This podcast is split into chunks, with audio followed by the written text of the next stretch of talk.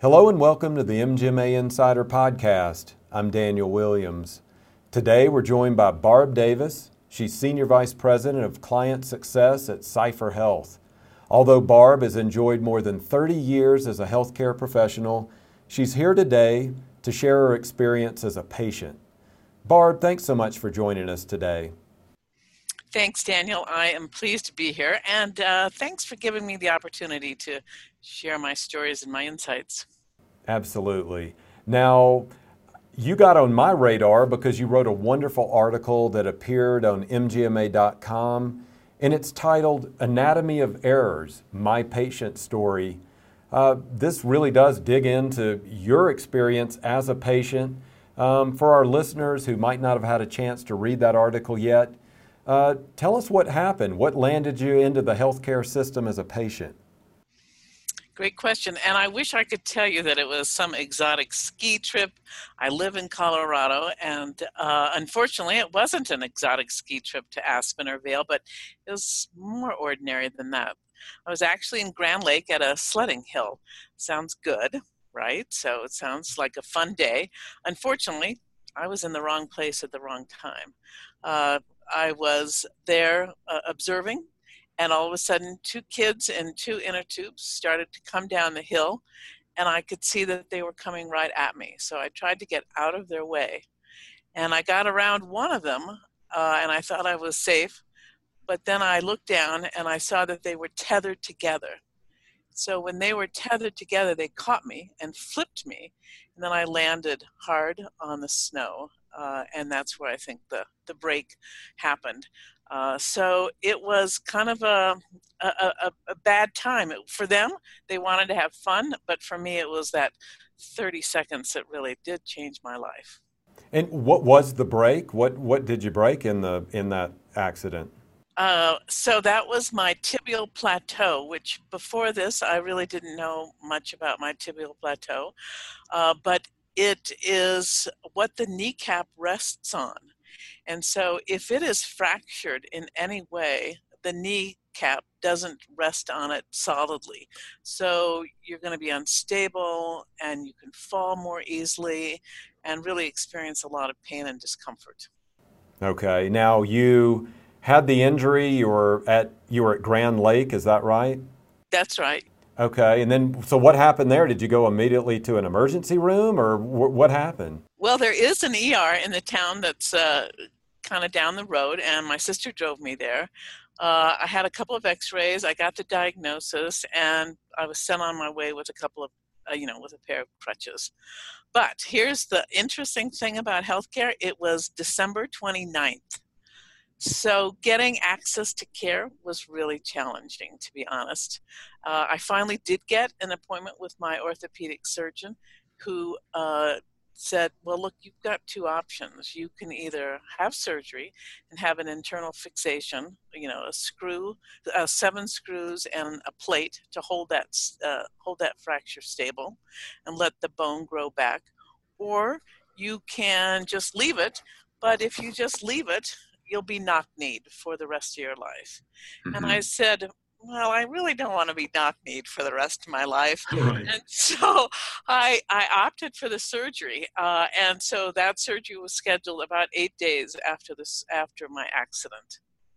Okay. And then you progressed for a while, and then, according to your article, you then had a replacement surgery. Is that correct? What happened at that point? Well, let me tell you that there's some time in between there that I'd like to share with you too, okay. because I think it, it actually provides a little bit more context for my observations. So mm-hmm. after after my surgery, uh, I was uh, I was non weight bearing for two months, and that was supposed to give the bone a chance to heal. Uh, and so um, I live alone. My house has stairs. And so they thought late in the day, on a, I think it was a Sunday afternoon, I was transferred to a rehab center. Uh, I didn't really think I was ever going to end up in a rehab center, so it was an interesting experience for me. But when I got there, um, interestingly enough, there ha- was a flu outbreak. And so everybody was quarantined to their room. So that was kind of one thing that was interesting to me. I thought, well, why did they even allow me to come here? The second thing is, is that I, just through the powers of observation, I observed a lot of safety issues um, around, particularly around medication management, but also I got the wrong meal three times. I got the meal for somebody who was in the next room. So um, I did the best I could, and I finally got home after nine days. So that was um, that was a great experience to have gotten home.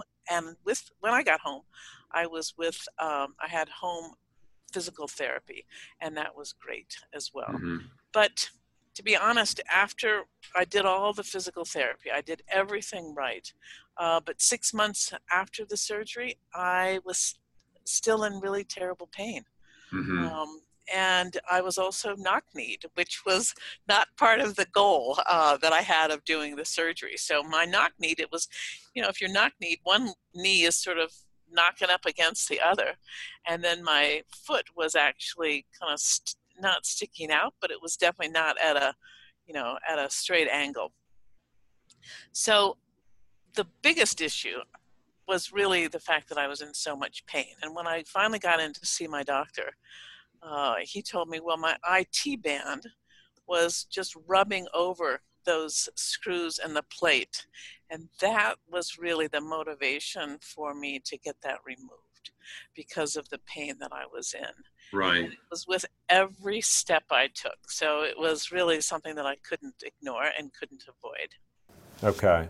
Now, I want to refer to your article now because I love this line that you have in there. You write, the plan was the, uh, the plan was the surgeon would use the original incision to remove the plate and screws. That part went well. All the preoperative and intraoperative processes were flawless as far as I could tell. But uh, I'm guessing everything wasn't flawless. Uh, when you had this procedure, what, what happened with you at this point? Walk us through this.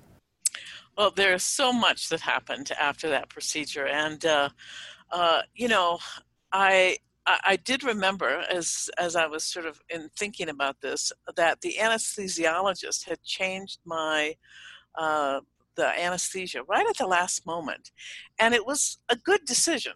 Uh, she said, "Well, rather than having a spinal anesthesia, you can I'll give you propofol, which means what you can do is then is you'll be able to get up and and uh, get out of here sooner." And I said, "Oh, that sounds great." Well, what I didn't know is, is that I was going to have that a little bit of a reaction, and uh, where I had really a low heart rate in the in the PACU in the post anesthesia care unit.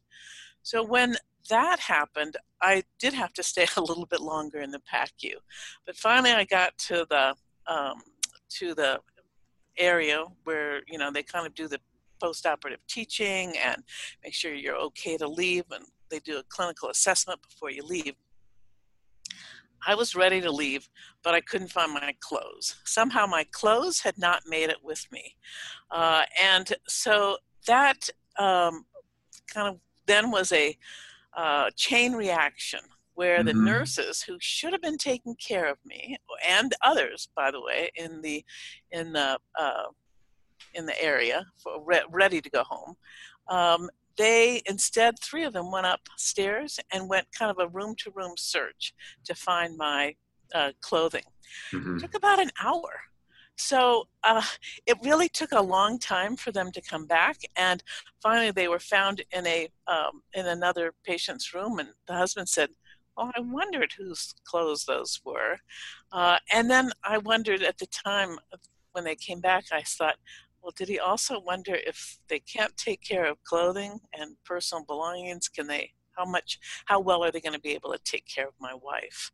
So it kind of was one of those things where if they can't do something as simple as patient belongings, it, it raises a question in a patient's mind about mm-hmm. the clinical care. So they lost your clothes. Uh, have you done any either uh, scientific research or anecdotal research to know if this is a, a common situation? Do, do they often misplace people's clothing? Well, uh, you know, I worked in the hos- in various hospitals for well over 30 years, and I would say that it is pretty um, use uh, pretty common. But I would also say that people have put things in place to make sure that people's clothing are retrieved. I know at some of the hospitals that I worked in, this was a while ago, there would be a whole room of patients' belongings. And then, you know, maybe after the patient goes home, like from the ER or something like that, they would call and then security officer would go down and rummage through people's clothing. Uh, and after a certain amount of time, well, it was donated. So it does happen, but with the advent of the computer and with sparse scanning and that sort of thing, it's really helped uh, control patient belongings. But this is definitely something that people need to know about before they go in uh, to uh, for healthcare procedures. Is is that you know they always say don't wear your watches, don't wear anything that's of value, and it's because it's not a you know fail safe kind of a, a program with keeping people's belongings secure.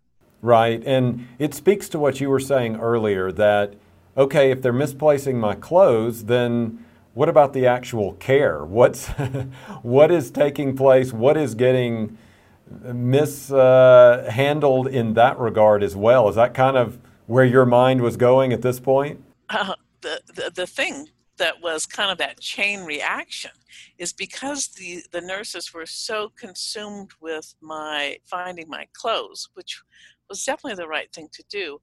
They, I think that they were distracted enough where the patient teaching wasn't done. And so when I left the hospital, I didn't have any kind of wound care instructions. And so I was really at a loss about what to do. And so, in fact, it did have an implication, it did have a spillover effect on my clinical care. Now, I want to back up for a moment because you have mentioned it and I mentioned it that you have 30 years of healthcare experience. But I think it's really important that we talk about where your focus has been um, in researching our conversation, I went out to your LinkedIn page, as people do these days, and in your first sentence, in your very first sentence, it says, Your work focuses on developing solutions for current and emerging healthcare needs, including the patient experience and reducing readmissions. And I saw that and I went, oh my God, this is, there's some irony taking place here. What, you, this is your your area and and th- now it's happening to you so talk about that what's going through your mind not only as it happened but also probably even more so when you're kind of not in so much pain anymore and you've had time to really reassess what in the heck is going on here with your patient care and your patient experience well um, that is such an interesting question uh, I have to I have to be honest with you, uh, because there were times that I was both a participant in my care and an observer in my care. Uh, here's an example. So, when I was at the rehab center that I talked about, I, I actually had so many observations I wanted to share with the uh, CNO. Well, it was an acting CNO, uh, and but I found that she wasn't so interested in hearing what I had to say. In fact, uh, she was interrupted during our little session together, and she said she'd come back, and then she never did. So that's just one example. And later on, after the I left the hospital. I think I was on post op day 16. I called the hospital to say, hey, look, I had this issue with my wound care instructions. And I talked with the OR manager, and uh, he told me that that in his view, the surgical assistant had done everything right when wrapping my wound, and then he threw my physician under the bus about the discharge instructions. It might have been true, all of that might have been true, but he he really was very defensive. I, I found him to be very defensive about the care. And then when I talked to the perioperative nurse about manager about my lack of discharge instructions, she sort of made me feel like I was the person in the wrong. Mm-hmm. So, what I found in these three examples as I was participating in the care and trying to do something about it and really uh, look out for the next person, it was, uh, I found that people were pretty consistent in their response to me. It was like, uh, you're wrong and and we're right. So I was very disappointed in that response, to be honest. Right, and you've got a line in the article that I, I really love this one. It's the burden of communication should not lie with the patient. What do you mean by that? I mean, I know it's pretty obvious, but walk us through that. What, what do you actually mean by that? Well, I think as a patient, um, you're really in a different state of mind. Um, uh, you probably are a little uh, distracted by all of the things that are going on. Um, your family may be concerned about you. You've got to deal with that. Uh, you don't know what's going to happen once you have that uh, procedure, and so your your mind is just kind of mixed up and then there might be pain on top of that or there might be you know pain pain medications and so there's a lot going on with that patient and so this whole concept about advocacy which i'm a total believer in is really hard uh, to manifest when you're in that kind of weakened condition and so while i and I have thought about it myself. Why didn't I call earlier. I waited seven days after my surgery before I contacted the the uh, doctor about my wound care instructions, and I'd done some other things. I gathered information. Uh, I looked through my chart a million times, but I couldn't find anything. And so, why did I wait uh, for seven days? And so, I feel like I'm a pretty active patient. I'm very involved in my own care and it's actually even it was after the surg- surgery itself.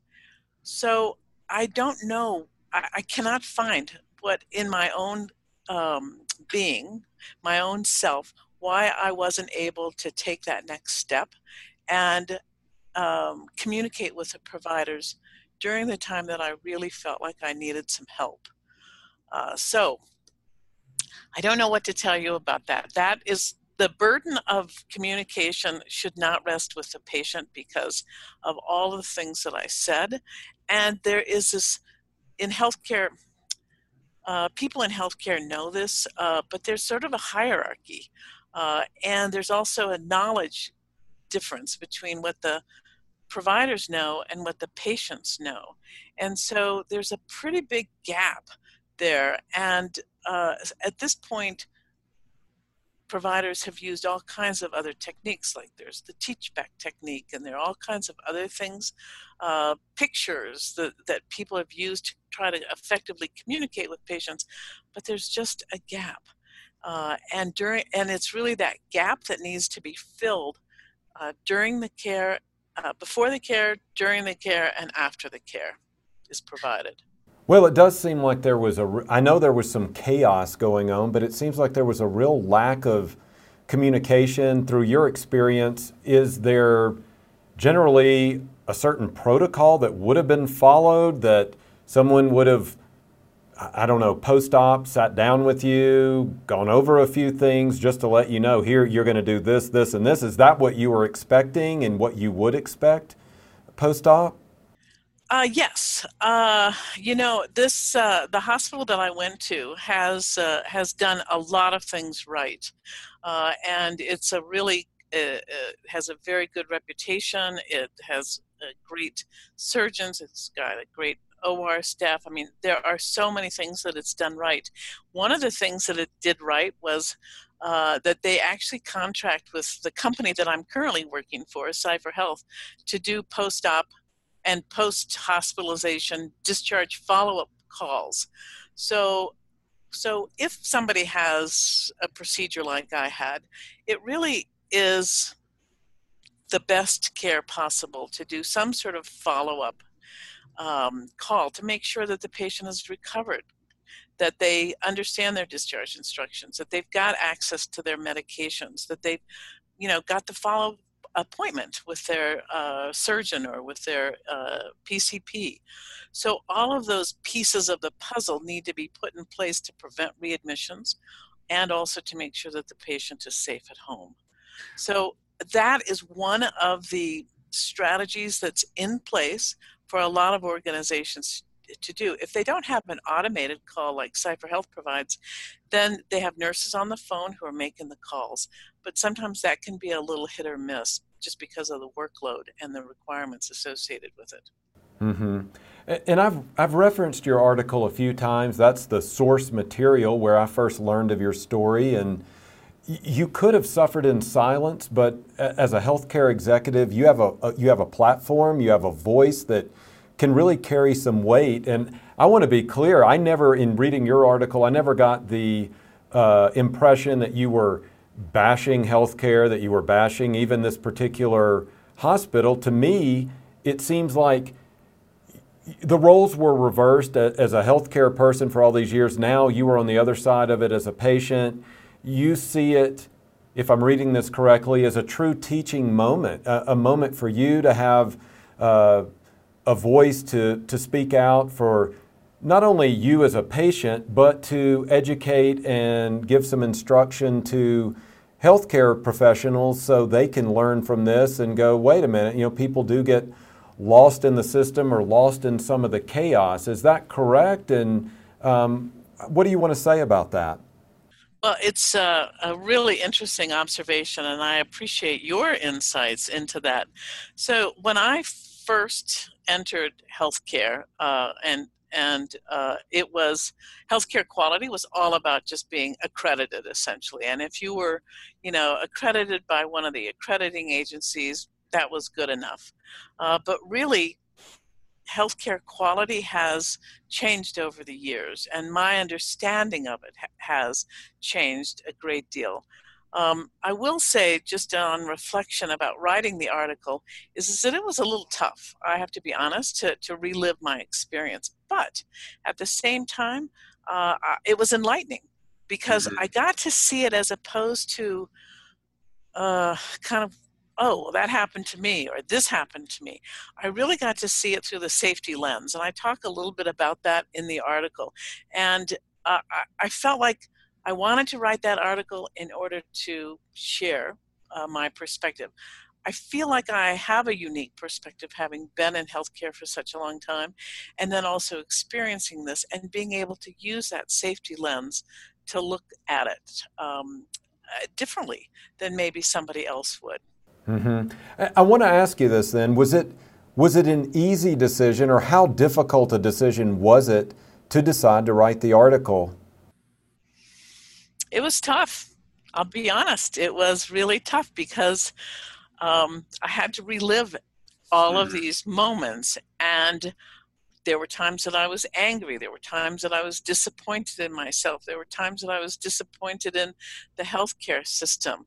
Um, I relived that the pain and agony of not being able to walk very well and the fear that I had about it compromising, you know, the rest of my life. Mm-hmm. So all of those things came up as I was writing the article, uh, and uh, but then I tried to turn it around. I said, okay, how can I make, you know, this some something very positive out of this experience? And that was really where I felt like okay, let me look at this through a different set of, you know, colored glasses, so to speak. Um, and uh, I, I really did that by, by kind of going back to some of the work that I'd done in patient safety. And uh, there was a gentleman who's done a tremendous amount of work, not in healthcare safety per se, but really in nuclear and um, uh, some of the other, um, like aircraft maintenance and that sort of a thing. His name is James Reason. He's British, and he's just has done a fabulous job of, of really helping us in healthcare look at the issue of errors differently. And he talks about them in the context of a person error and a system error.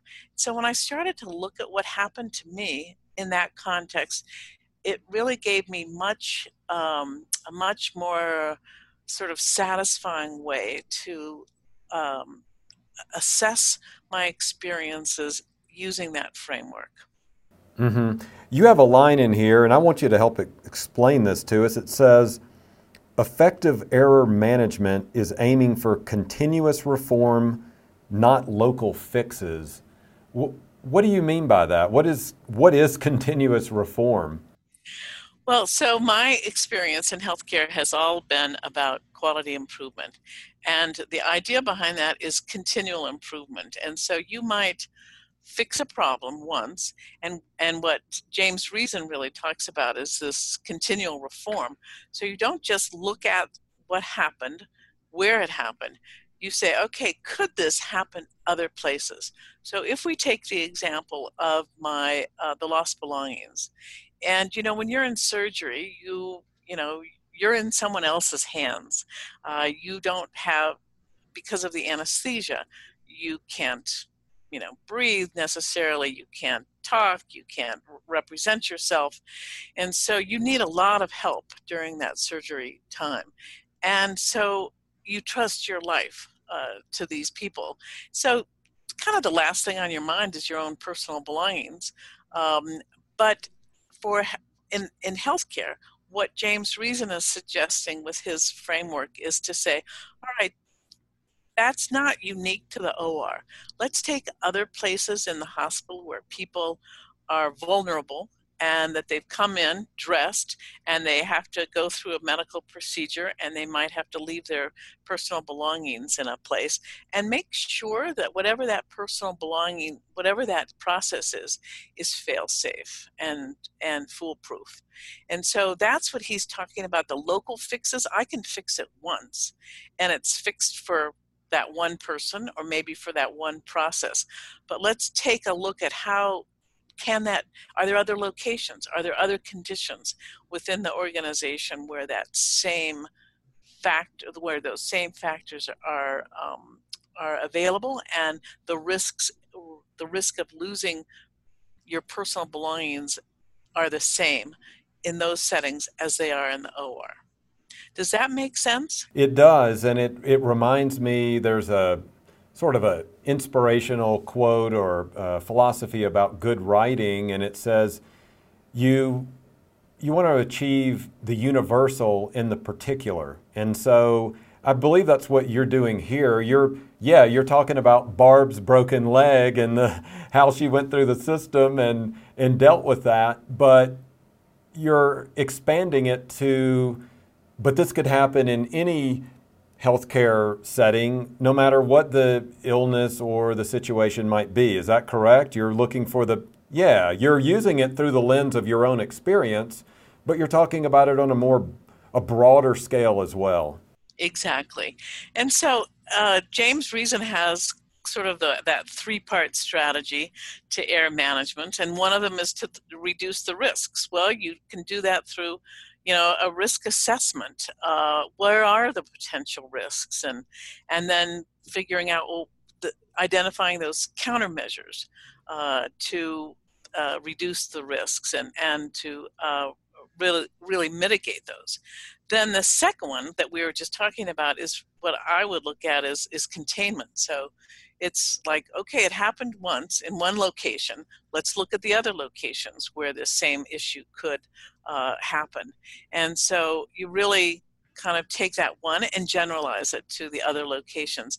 And then the third aspect of that is the management for effectiveness. And that's where i think the continual improvement is really um, is really something that is part philosophy and part practice because the continual the, the management for effectiveness it's it's possible that you resolve something and then over time whatever that situation is erodes. I mean whatever the solution was erodes. And then you need to go back and revisit it and make sure that it's uh, solved for good. But he has also um, as part of this, he's developed this Swiss cheese model, and I reference that in my um, in my writing for the MGMA.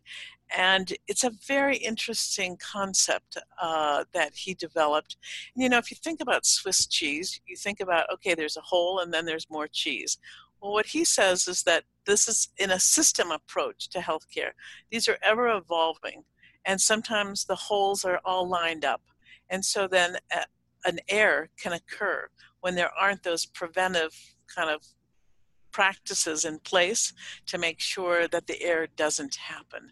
And so he says that it's very dynamic uh, within this Swiss cheese model, and that we always have to be able to adjust and readjust uh, to make sure that we've got all of the the, the prevention in place to make sure that the errors don't go through those the Swiss cheese holes. Mm-hmm. So that's part of his management for effectiveness, also. Right.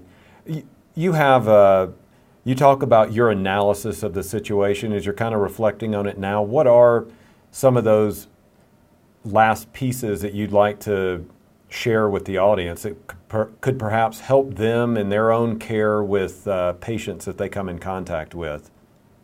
Well, um, one of the things that I think that uh, James Reason helps us understand more effectively, us in healthcare, are uh, is the concept of latent conditions that and promote errors or that allow errors to happen.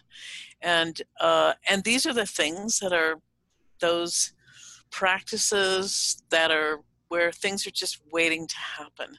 And if i think about it in healthcare i mean everybody knows what those are. If you were to ask well you know what what keeps you up at night? What excuse me what do you fear that's going to happen that could uh, you know be problematic for patients? And so it's it's really looking deeply at those latent conditions that um, help that has you know that make uh, these errors happen. The example that i would say uh, was the situation with losing my clothes uh, losing my personal belongings, that was an issue that resulted from the latent conditions of the way that they organized the personal belongings, the way that they, you know, alphabetized them. I don't know how it happened, but somehow those my personal belongings ended up on another uh, patient's uh, in another patient's room. The other kind of error that uh, James Reason talks about is he calls it a slip. And what is interesting about a slip uh, is is that this this happens when uh, there is just this lapse in concentration. It's almost like we're on autopilot, and so oh, uh, I would say that during the time that they were um, doing the, the, the nurses were so focused on finding my clothes that they sort of forgot about uh, the important part of my discharge, which was my discharge instructions and my wound care. And the other aspect that is so true in healthcare, which is the slips can occur when um, we're tired, when we're emotionally distressed, or we're just plain old stressed out. And those are conditions that are just rampant in almost every aspect of healthcare delivery at this point. And so we really have to have ways of preventing those slips. Mm-hmm. It, it, it's clear in talking to you that this has really uh, affected your, well, I'd say it's magnified your ability to empathize with patients, to be able to see, uh, see things through their eyes because you experienced it yourself and I'm curious, so what has that done for you as a healthcare executive? What someone who focuses on performance improvement, on best patient experience, has, have you rolled up your sleeves and come up with new strategies, new ideas uh, as a healthcare exec? Uh, again, a great question, Daniel. Thank you. And and um, I've done enough work in change management to know that I have to change myself first. And so I wanted to speak personally uh, about my own uh, transformation. And so, um, you know, having been working and, and working to improve healthcare for the last 30 years, um, I my transformation by experiencing this was really an understanding of just the, the shortfalls of our current healthcare system and the fact that most people don't know how to navigate them. So it was sort of those two part, uh, a two part transformation and realization for me.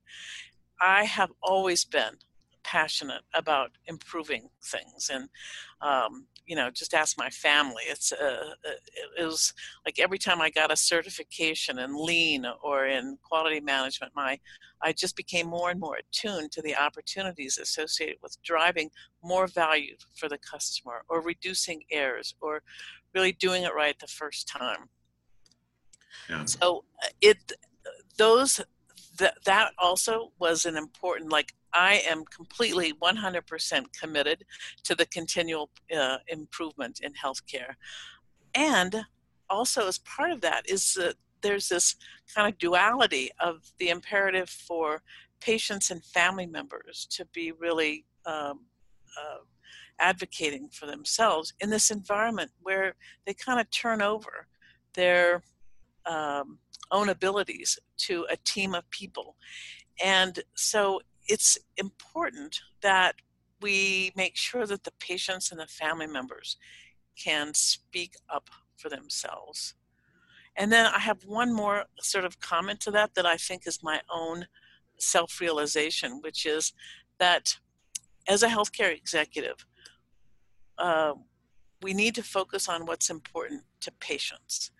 Uh, and and then taking it down one more level, it's like what's important to me as a patient. I'm an individual. I really have got my own needs. And the best way to do that is to ask patients what it is that's important to them.